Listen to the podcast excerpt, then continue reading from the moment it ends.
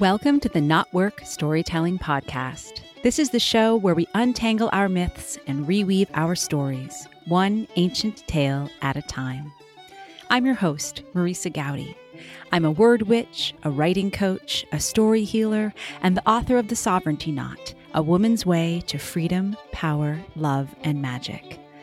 Mythology and folklore are medicine for the modern soul.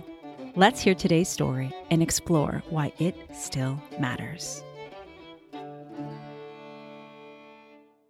Before we explore today's story, a story of one of mythology's original heroines, I want to tell you about a new offering of mine that I think you'll love. As a Knotwork listener, you know me as a storyteller. You probably have a good idea of why I call myself a word witch, too. In addition to crafting and sharing stories from the past, I also help folks uncover and heal their own stories. This work helps you to be more fully present in the now and to create a more beautiful, connected future.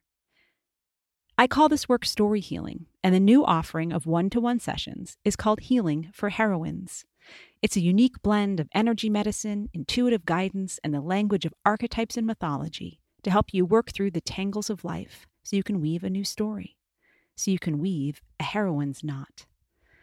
Healing for heroines isn't just for women, it's for non binary folks and for anyone who wants to connect to the deep feminine wisdom within. Being a heroine is not just about being a hero in a dress. It's about deepening relationships, building community, and finding strength by asking for support. Learn more about Healing for Heroines over on my website, marisagoudy.com. And now, episode 12 The Descent of Inanna. Our guest and storyteller is Pearl Gregor. Pearl is an explorer and seeker. She's a writer, dream coach, storyteller, author of three books in the series Dreams Along the Way, and an international public speaker. Pearl is a farmer, grandmother, a blogger, and a crone of wisdom. Pearl experienced years of personal turmoil, beginning at about age nine. Nothing but nothing worked. Then, at age 43, she discovered meditation and learned that she could ask for a dream. That first dream unleashed an avalanche of change. Like the myth of the goddess Inanna, Pearl lived the descent into the underworld. Dreams, prayer, meditation, reading, and journaling led her through that long and intense seven year journey to heal her shredded feminine soul. I am so excited to have Pearl with us today. As is our way on the Knotwork Storytelling podcast, we let the story speak for itself. So we're going to begin with Pearl's version of the Inanna story. Pearl, will you tell us a tale? The Descent of Inanna, the woman who planted the world tree. This is my story. This is your story. This is the story of the emerging feminine. Sinuous, breathtaking, howling, wild instinct, spitting, provocative, baffling, tender, sacred, creative, harlot, courtesan, maternal, passionate, and feminine. Thousands of years ago in ancient Sumer, this story was told in beer houses and sacred temples. This is the story of the woman who sang the universe into existence whose Song of Songs honored the generativity and creativity of her bountiful breasts and plentiful vulva, who sang that which creates and nurtures the universe. Somehow, she left her song behind, and it was forgotten. Her name is Inanna. This story has been buried for many centuries. As myths are wont to be, it has been told in many places, in many languages, and many cultures. As old woman, my intent is to fan the flames of your soul, your soul's call to wholeness, that you might seek your deepest wild feminine nature, your wild instinctual wisdom, and the gift of your creative callings, that you might be stripped of the shallow patriarchal voice of the overculture. Now is the time to descend deep into your mysterious inner self, to find and integrate your own dark shadow sister, your mythical Ereshkigal. And so I say to you, all you women who long to be whole, listen up, be brave. Where have you put your buried treasure? Where are you complicit in the patriarchal system that corrupts and debases your very feminine self? Where have you forgotten your own soul self? Come now, let us join our circle sisters and find our way deeper into a soul informed life. At the beginning of time, the great goddess, the goddess of many names, Astarte, Ishtar, and Inanna, was well loved, but she was exiled, desacralized, minimized, compressed, and idealized, and the goddess Inanna descended in search of her own wholeness. I wonder, was my great great grandmother closely related to Inanna? What about the wise elders, the witches, the mystics, the Cailleach? What about Mary, the mother, and Mary of Magdala? Perhaps you are too. I was a father's daughter who came to know Inanna through the world of night dreams, the utter desperation of depression, pills, and nightmares. And so the story begins. The goddess from below, the queen of the underworld, the dark shadow sister, Ereshkigal, calls the goddess Inanna, queen of the upper world, on a journey of initiation into the great mysteries. Dear listener, think of Inanna and Ereshkigal as two sides of the same woman. Ereshkigal is the dark sister, the shadow sister, the neglected side where death is called to life. Inanna decides she must respond to her sister's invitation to the underworld. Inanna must go to witness the funeral rites of Ereshkigal's husband, the great bull of heaven, Gugalanna. Inanna is aware of the grave dangers of entering the great below, but she loves her sister and feels she must pay her respects. She seeks to know how to accept and use the powers of the dark feminine. And so, to gain the wisdom she so desperately needs, Inanna inclines her ear to the ground, meaning, in the Sumerian way, she seeks wisdom and knows what she must do. She adorns herself with the May, the seven symbols of power, both earthly and divine, and readies herself to descend. In a moment of deep grace and drunkenness, Inanna's father, the god Enki, the powerful god of water and wisdom, had given her equal possession of the divine powers, the sacred May. But when he sobered up, Enki changed his mind and, seeking to regain his full powers, sent his minister to take back the sacred May. But Inanna, emboldened by these new powers, haughtily refused. How dare Father Enki demand them back? Reluctantly, he left the powers with her. Now, fully dressed and armed, Inanna abandons heaven. She abandons earth. She abandons ancient Uruk in Mesopotamia. I tell you this descent story as it lived me through dreams. It happened mysteriously. I had no conscious knowledge of the myth of Inanna, but dreams emerge from the depths, and the collective unconscious holds the old world's stories. After centuries, the myth of Inanna is slowly seeping up from its grave beneath the 6,000 year old patriarchal bedrock. I invite you now, close your eyes, let your imagination, and come along on this dream journey with me. But first, a word on dreams and myth. Dreams are a doorway into a deeper place of connection to all. This is the mythic realm of ancient experience. It is from this realm that myth, dream, and creativity emerge.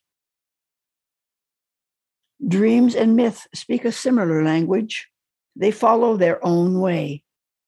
Moderns find dreams and myth confusing. Come along, but be prepared to be illogical and irrational. Forget for a moment Cartesian logic, rationality, objectivity. Enter the world of innate wisdom. In your first dream, you enter an elevator.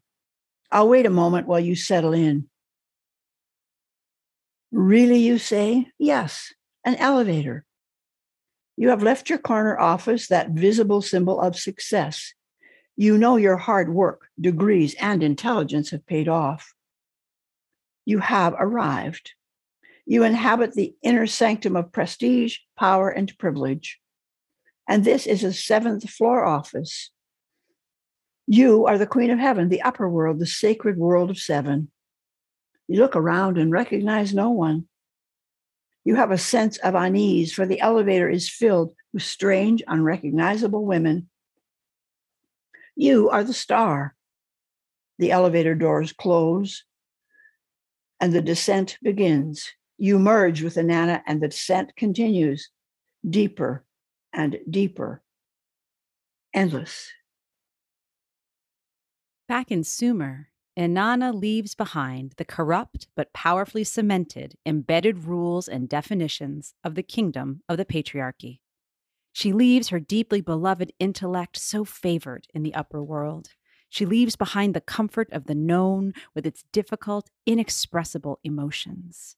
Law and order, linearity, logic, and measurement are all discarded. Inanna descends in search of her own diamond self in the depths of the great below. Inanna instructs Ninshubur, her trusted and well beloved servant, to seek help if she has not returned in three days. Go alone to the house of my great grandfather Enlil, Lord of Air, and sing this lament before him.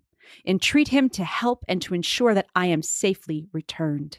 If my great grandfather Enlil will not help, go to the house of my father, Enki, god of wisdom and light, and sing this lament. Plead for Enki to ensure my safe return. Inanna continues her journey, and Ninshubur follows behind, knowing what she must do if Inanna does not return. Inanna is confident, for Father Enki knows that without her, the queen of the upper world, life on earth will surely shrivel and die. Back in your dream world, the elevator fall has begun. You pray. You ask your guides, wisdom figures, and angels for a safe fall. All around you, the unknown women are screaming. You are calm. The fall is endless. Eventually, the elevator lands very gently in Lambswool. Time bends. In her descent to the great below, Inanna must pass through seven gates. The gates are guarded by Ereshkigal's gatekeeper, Neti, who has been instructed to remove one piece of Inanna's regalia at each of the seven gates to the underworld. Ereshkigal has demanded that Neti deliver Inanna to her, naked and bowed low. Unaware of her shadow sister's destructive intent, Inanna believes she is ready. She will honor the cycles and spirals of this descent. Her ego self does not know what her soul knows. Soul knows that she will suffer much loss, but achieve different and very diverse powers. She will know and she will recognize the inner, unseen power that has always been hers. She will know the authentic power of self and come to know the strength of power with others someday. The story unfolds through merciless change, loss, destruction, and rebirth. Inanna arrives at the gates to the underworld with her pride and determination intact. She shouts imperiously, Open up, Neti, open up now. At this first gate, Neti, the gatekeeper, instructs Inanna to remove her dazzling crown. Inanna protests.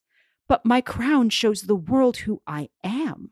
My crown connects me to heaven and earth. I must have my dazzling crown.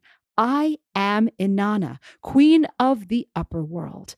I have my own office. I am known and respected in my field. I have three degrees. My work is honored and loved. But Neti is adamant. The ways of the underworld must not be questioned, Inanna. Back in your dream, you sit in your chair in an unknown church. Around you, people move away. You do not even know these people. You notice that all the chairs are totally wrecked. Everywhere you sit, things are broken. People are furious, angry, and you are deeply wounded, crying, heartbroken, like a rejected child. You are confused and wondering what's happening. Inanna arrives at the second gate, where Neti removes the expression of her great wealth and prestige in the upper world, her ring and lapis lazuli beads. Inanna sputters and protests loudly. But why? I am the queen. When I return, I have much important work to do. I am here for the funeral of my brother in law, Gugalanna. I must learn the secrets of death. But Neti is unmoved. Our ways are perfect. The ways of the underworld are perfect, and our ways must not be questioned. At the third gate, Neti removes Inanna's beautiful breastplate and palla, the garment of ladyship woven from soft wool, perhaps in lapis blue with gold thread. Inanna has skillfully woven the palla herself. She protests, but Neti is unyielding. Before beginning her descent, Inanna had decorated her eyes with kohl and put on her beautiful Come, man, come breastplate. Now at the fourth gate, Neti snatches the breastplate. Inanna gasps in surprise. She feels powerless. She knows the power of her sexuality. She knows that men bow and adore her breasts. She has covered the breastplate of her warriorship with her own sacred symbols of power and courage, and their loss is outrageous. But now, with so much of her visible significance erased, Inanna becomes quieter. At the fifth gate, Neti seizes the golden bracelets of matriarchal lineage from her wrists. No, shrieks Inanna, my family is famous! How dare you! But the golden bracelets are removed as she passes through the fifth gate. At the sixth gate, Neti removes the lapis lazuli measuring rod and line. The science of reason, gender divisions, and objectivity disappear. And finally, at the seventh gate, Inanna only weakly resists as Neti removes her beautiful royal robes. Inanna is forced against her will to give up her earthly attributes, so useless in the underworld. She must submit all of the symbols of earthly power in order to fully embody all the feminine aspects of herself that have been entombed in her shadow sister, Ereshkigal. She must lose her life to regain and rebirth herself. Naked and bowed low, Inanna surrenders and is ushered by Neti, the gatekeeper, through and beyond the seventh gate and before Ereshkigal's throne. In your dream, everything is hazy. You're in a large hall like the dance halls of your teenage years. You go to the ladies' room and stand in the doorway as a young woman turns from the mirror over the sink. Her face is arresting. She is you. She wears very stark white costume drama makeup. Her eyes are dead and look right through you. You do not make eye contact, nor do you speak. The scene changes. You watch as a young woman lies on a stripped bed of iron. The skin has been peeled from her body. She seems fully content. A clear tube, half inch in diameter, runs up to her head. Someone detaches the tube. You avert your eyes. Even in your imagination, you do not wish to watch this joyful, trusting young woman die. The scene shifts. Strangely, your office director is there. He puts his arm around your shoulders, speaking in low tones as he guides you out of the room. A strange woman you do not trust appears. Then your young daughter appears beside you. You relax and come back to the room. Pondering your dream, you listen as the story continues. Inanna shuffles slowly toward the throne of underworld judges who fasten the eyes of blame upon her, and a shroud of guilt descends. Perhaps in our modern Christianized world, we might think of the sins of sloth, laziness, pride, arrogance, greed, wrath, and envy. Ereshkigal pronounces Inanna guilty and strikes Inanna dead. Her corpse is hung upon a hook on the wall to rot. The father's daughter is dead. At each of the seven gates to the underworld, she has been stripped of some aspect of her false identity. You awaken in stunned fascination. Is this the realm of the underworld? Can birth and death exist together? Is this then the birth, death, rebirth mystery spoken of by mystics and saints? Deeply troubled, you slip back into your dream, but something has shifted. You are impaled on the wall on a phallic peg. The layers of your head are stripped away piece by piece. You are dimly aware of what is happening, and you think to yourself, is this the real test of authenticity? Must I truly encounter the real darkness of evil? Is this the test of my resistance to social control and the overculture of women in the world? Is this the encounter with ego death that I have read about, talked about, even assumed I had perhaps achieved? Darkness must become light. Now, the death chamber in which we find Inanna Ereshkigal becomes the birthing room. As strange as it seems to the mind of the upper world, as mysterious, enigmatic, wondrous, transformative, and traumatic, Ereshkigal is suddenly in the deep, convulsing pains of birth. The birth is long and arduous. However disconcerting, irritating, maddening, we must remember this is a myth. We must enter the underworld. Remember Neti he repeated over and over the ways of the underworld must not be questioned. In dreams, as in myth, anything, absolutely anything, is possible. The mythologically imperative three days pass. Can the resurrection be far behind? Inanna's loyal servant, Ninshubur, follows instructions and seeks out the help of great grandfather, Lord Enlil. But he refuses. And so Ninshubur goes to Father Enki, who is very aware that without the safe return of Inanna to the upper world, the earth will shrivel and die. Knowing the real power of Inanna, queen of the upper world, Enki agrees to help and fashions two tiny flies from the dirt scrapings, that is, from the earth, from the natural world, that's beneath his fingernails. He sends the innocuous, egoless, compassionate little beings to sit with and care for the birthing Ereshkigal. These tiny little servants of Enki slide beneath the door into the birthing room and wait until the perfect time. They wait motionless in the face of death and birth. They listen to the forces of despair and even rage as Ereshkigal struggles through the birth. Remember, she is not birthing a new child. She is birthing herself. The sister in the underworld, the sister in the darkest pits, rhythmically and slowly births the raw stuff of the unconscious.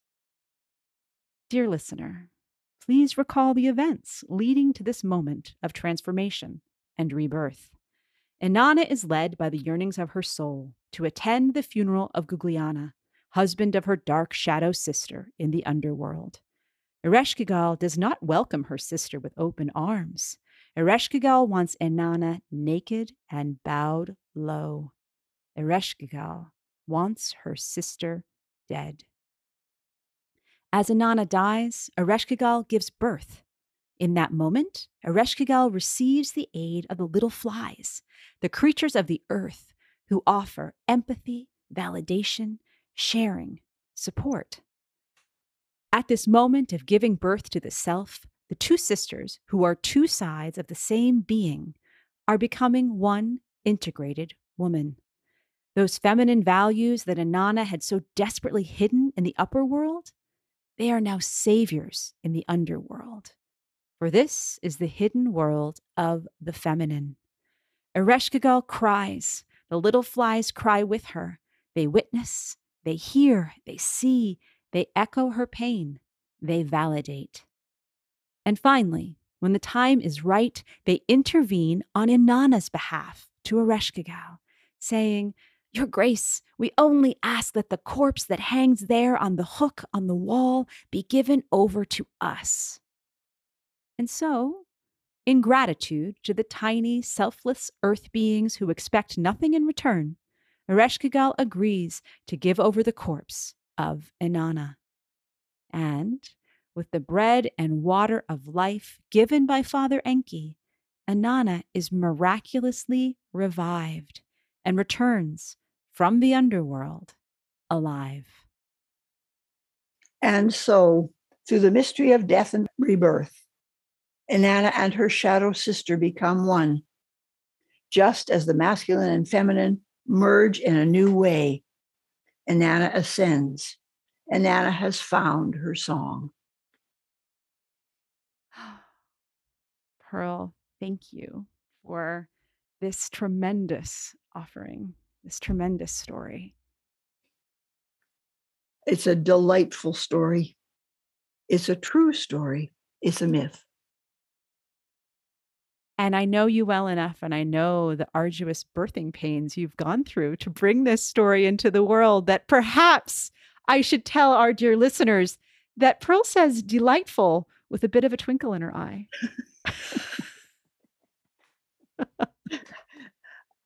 well, there's nothing worth birthing mm. that's not a difficult story because life has its moments Yeah. life has its moments, and that difficulty, I think, births a real story, a mm-hmm. deep story. And Marisa, I thank you for all of the birth coaching. you really are a great doula. Oh, thank you. Thank you. Well, I want to start with where you began with this is a true story. This is a myth. So, for those who don't know you and your work, pieces of this dream, which is your dream, are woven through this story, have also appeared in at least one of your previous books, correct? It's in all three of my books. It is because these dreams took place over a significant number of years. Mm-hmm. Seven years, actually, to bring myself to my own rebirth unknown to me, as I said in the story, I had never heard of Inanna. But by the time the seven years had passed, I had found a book written by a Jungian analyst, Sylvia Perera, that magically and mysteriously told about the myth of Inanna and its relationship to the psychological descent of living women. Mm-hmm. So the dream about being hung from a peg was a very surprising dream because I had not read Perera when I had the dream. So that is seriously, that is the power of dreams, the power of the dream world, and actually the power of myth. I think the mythology that I think right now in our world, we are desperately seeking a new myth. Mm. And of course, forging it from the ancient, from yeah. the half remembered, from the right now, in that sense of nothing ever gets truly tossed out. It becomes composted, recycled. It's that that which lays upon the ground in the earth itself for something new to grow. It, it seriously is. I'm a farmer. Mm-hmm. Nothing begins without darkness. Yes. The roots of the tree, the roots of the barley plant, mm-hmm. the roots of the corn, it all starts in darkness. We are people of the light. We've spent generations invoking the light. That's the masculine, the sky god. We might wish to invoke the goddesses of the earth, or perhaps even Enki, the god of wisdom, because we need both. Yes. We need the masculine and the feminine, which is not gender. It is really is not gender. Enki brings the little flies from beneath his fingernails, mm-hmm. which is earth, the dirt of earth. Those scrapings come to life to validate, to help the feminine birth. So I, I see the two, the, the, the masculine and the feminine, so closely interwoven. Absolutely. and they become clear in their integration and their unity when we can tease them out a bit and say, yes, there is dark and light. And that together makes the experience of a 24 hour day, or all these different ways in which all of life is a constant metaphor. Yeah. Or perhaps that's the natural world, and this, of course, is the metaphor. But that's how mythology works: is that it's the constant mirroring of the Mhm. natural world.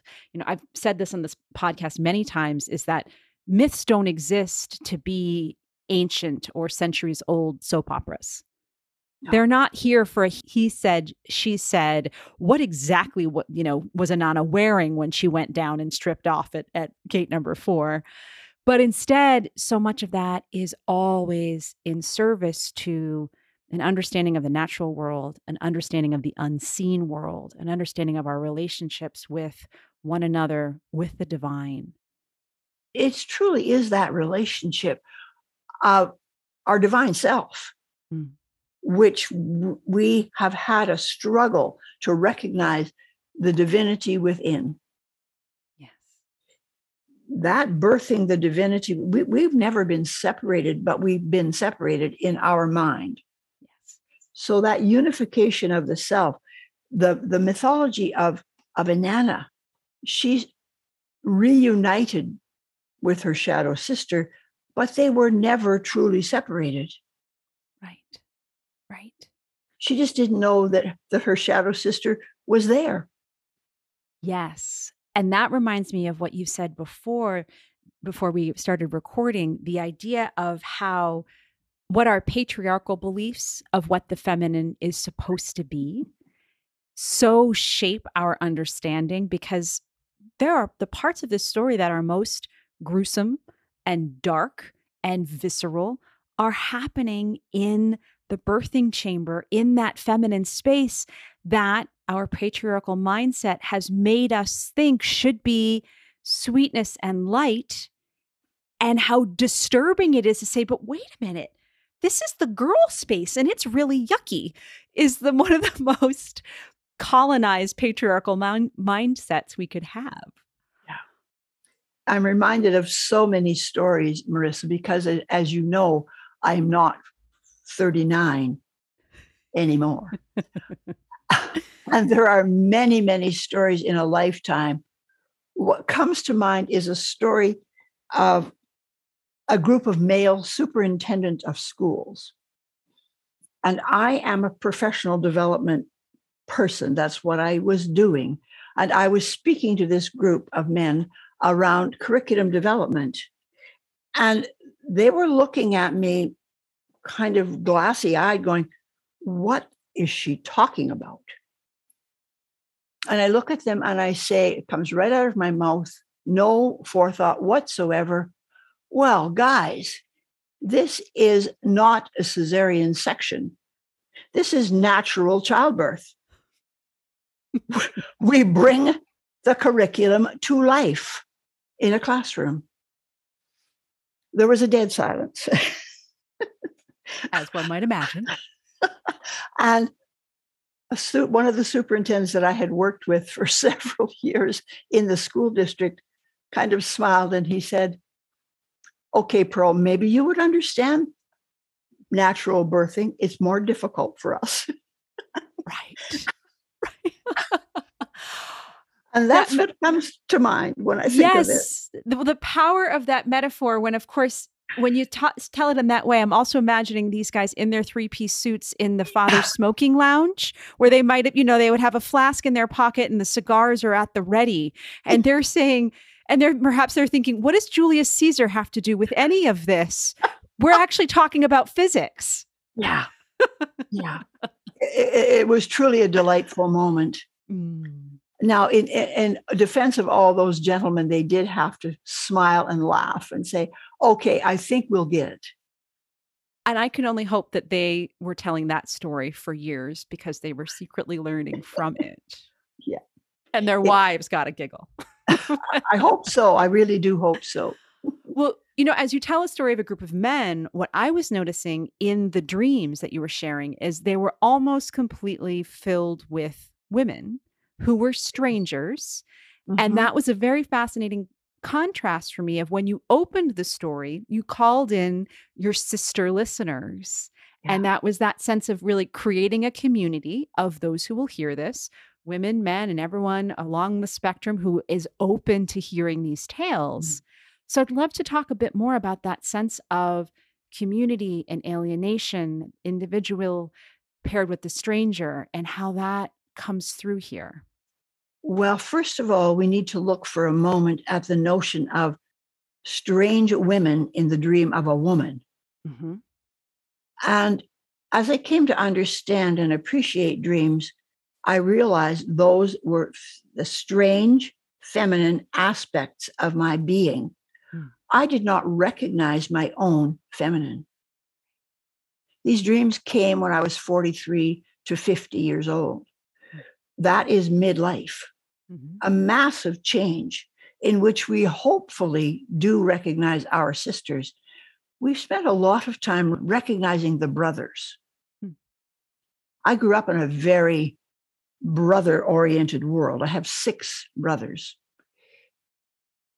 Whereas my father was the wise man, very wise man, it was still a very masculine and in the 40s and 50s, very patriarchal world.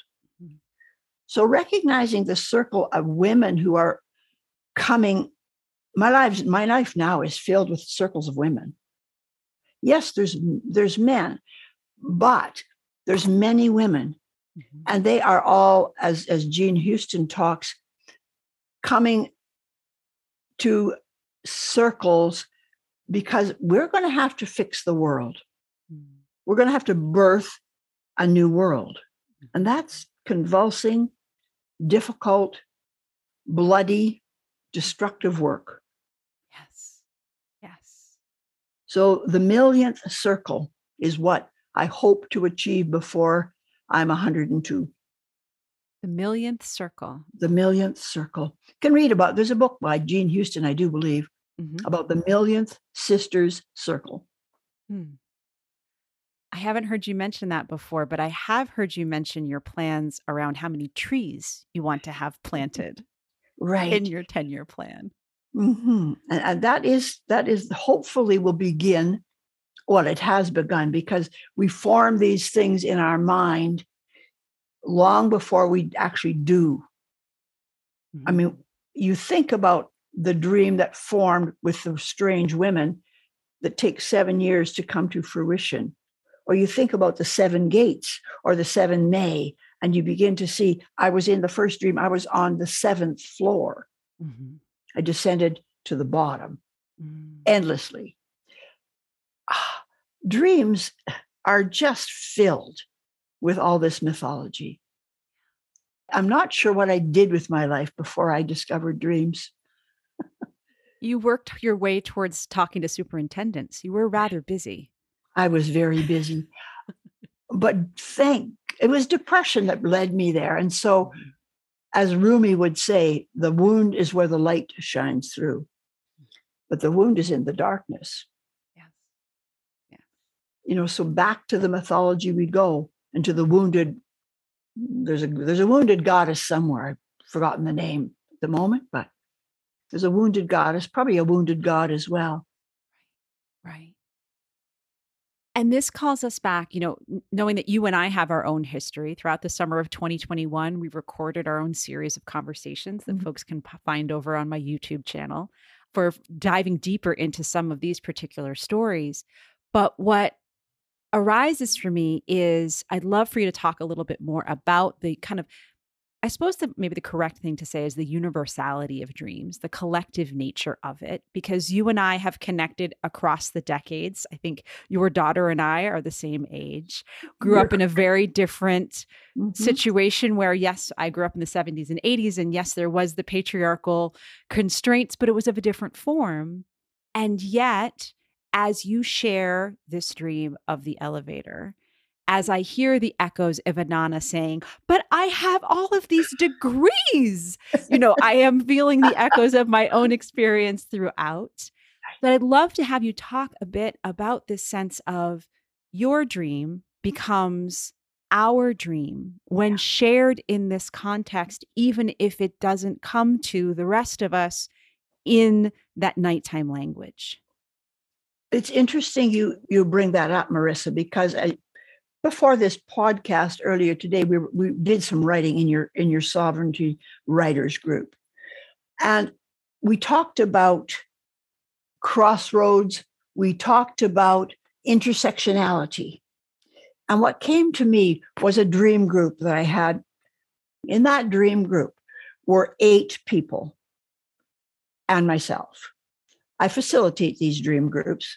And as I wrote about intersectionality this morning, I realized we had a woman who had originated in the West Indies, a Black woman who now lives in Virginia, a woman who originated in Iran, a woman who now lives in West Virginia, several white women who live in Canada and the United States, and a white man who lives in Louisiana, hmm. and rural women, rural people, the man who was a male nurse, the diversity of that group, and we shared the universality of the dream. Yeah. Three women told their dream that night. And we always work with their dreams. And they were dreams of not feeling like they belonged. Hmm. Now, they've been in the United States or Canada for a long time, one in British Columbia, the other two in, in the States, but all immigrants. Hmm. And they were coming to terms with the fact that although they belonged in their world they were living in, they were still trying to belong in that world because they brought who they were in Iran, who they were in Bermuda or the West Indies, and who they were in the Netherlands mm. all came with them. Mm. And so that universality of the dream language is very potent and very powerful. We had the same language, the dream, but we spoke different. We spoke French, we spoke English, we spoke Farsi, and a very different dialect from the West Indies. Hmm. To me, that was a powerful evening hmm. of sharing what the world really is like or what it could be like. Where's peace? There was peace in that Zoom room. and that seems to echo another thing I've heard you say before that this dream is the journey of the soul yeah which has that same universal quality perhaps it is the universal quality yeah as i know that i've i remember discussions with you in the past where world is too limiting we need to be thinking cosmically yeah we need to think planet and then we need to think universe mm. i could tell stories about dreams f- for forever and a day but that that universality the it's a cosmic universality that's I don't know if it's strange to our mind, as maybe mythology and dreams are strange to the Western mind. Westerners, oh, recently I was reading another article on dreams and collective dreaming. Mm-hmm. And the, uh, the article starts out with the sentence it says, Were we living in an Aboriginal community in these kinds of difficult and stressful, convulsive times, we would be getting together over the breakfast table and discussing our dreams. And that struck me very, very strongly. Mythology brought the world together in the days of Inanna. Mm-hmm. Perhaps dreams can bring us together in our day. I mean, hers is a story that's six thousand years old. Right. It's only slowly emerging. And what strikes me in the understanding of Inanna, in the imagining of sitting down with the family or who, whoever your chosen family is around your breakfast table to discuss dreams, at a certain level, I can imagine that intellectually. And I also could say, well, that doesn't sound at all possible. We all get up at different times. We're rushing off. We're busy, busy, busy. That, whether mm-hmm. I guess modernly known as the head trash that gets in our way. but that all of this, whether it's myth or dream, talk of the soul, talk of the cosmic, even really talk of the world, because we know that there are limits to our understanding and how far we can go with the abstract. All of this seems like more and more of an invitation to stop trying to think our way through it and go to that other wealth of resources we have, those other ways of knowing, those other ways to wisdom. And that article went on to say that we are we live most of our life in the outer world. And as we learn more and more, we come to understand that the wisdom lies in the inner world. Right. I mean, Inanna went searching for her innate wisdom. Hmm. I love that phrase, innate. You've got it. I've got it. The kid down the block has got it. The great grandmother has it. Everyone has it. We're, we're trying to birth it. Right.